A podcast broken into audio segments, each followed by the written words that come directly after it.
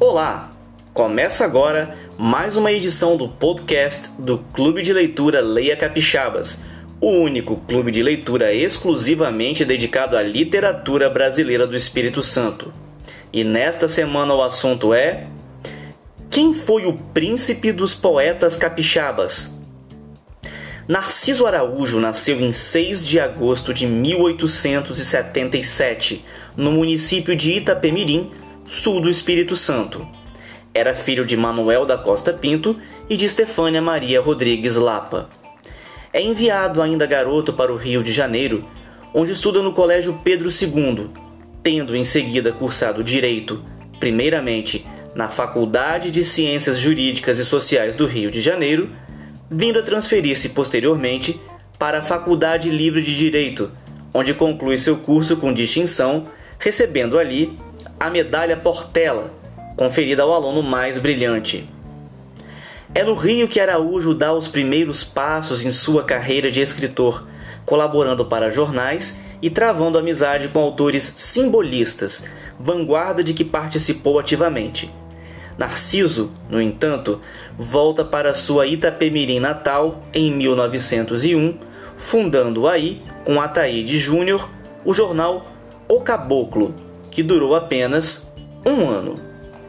Em 1908, o escritor se elege deputado estadual no governo de Jerônimo Monteiro, tendo renunciado ao mandato sem o terminar por se decepcionar com a vida política. Araújo torna-se professor municipal em sua cidade de 1913 a 1916. É ali que conhece a aluna Maria Madalena Pisa, que será seu grande amor platônico. Cada vez mais recluso, Narciso Araújo se torna conhecido pela alcunha de o Solitário de Itapemirim. Porém, no ano de 1941, João Calazans redator-chefe de A Tribuna Ilustrada, suplemento cultural de A Tribuna e que rodava todos os domingos, lançou o concurso do Príncipe dos Poetas Capixabas, a exemplo do que fora feito uma década atrás pelo jornal Fonfon, no Rio de Janeiro, de que Olavo Bilac havia saído vencedor em âmbito nacional.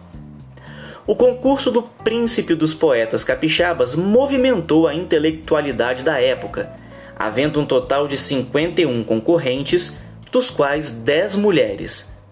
Com 4.423 votos, Narciso Araújo sagrou-se o grande vencedor, tendo o resultado saído em 4 de janeiro de 1942.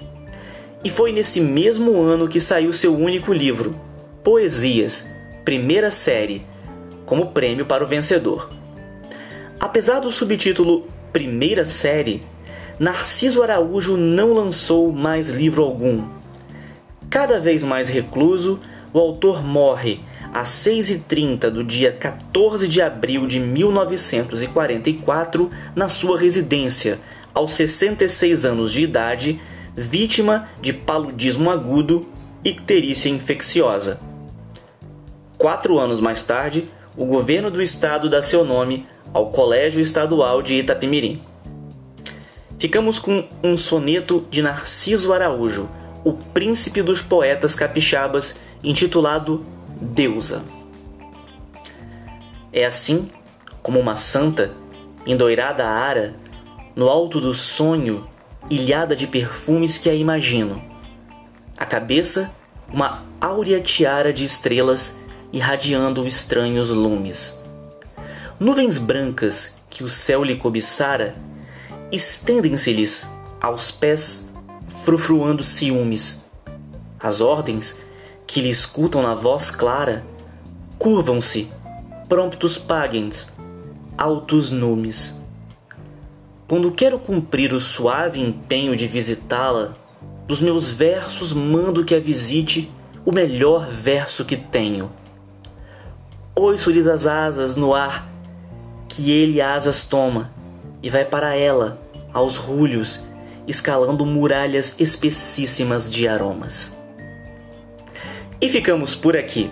Não perca na próxima semana mais uma edição do podcast do Clube de Leitura Leia Capixabas, o clube que aproxima você da literatura brasileira produzida no Espírito Santo.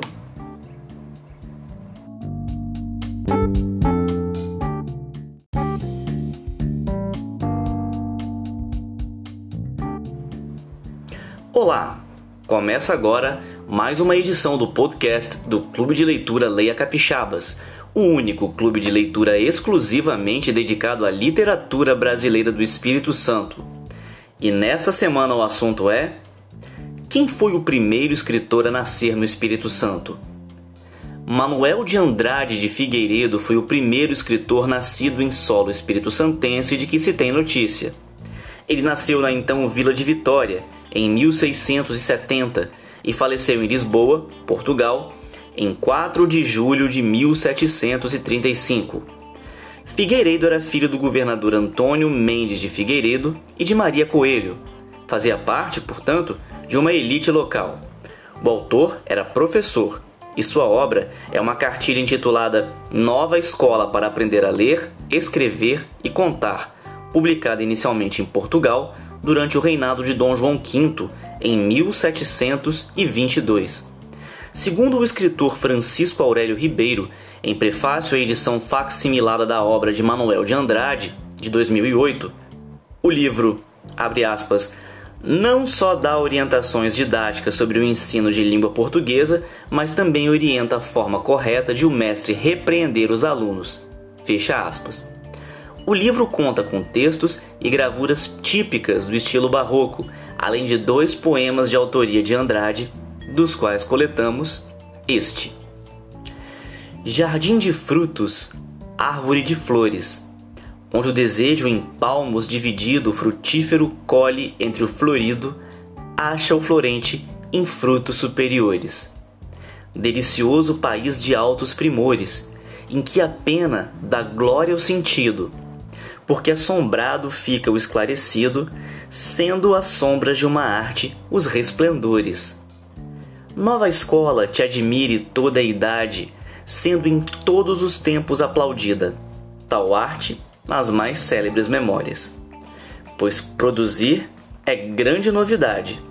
Do jardim, frutos, e das flores, vida, das sombras, luzes, e da pena, glórias. E ficamos por aqui.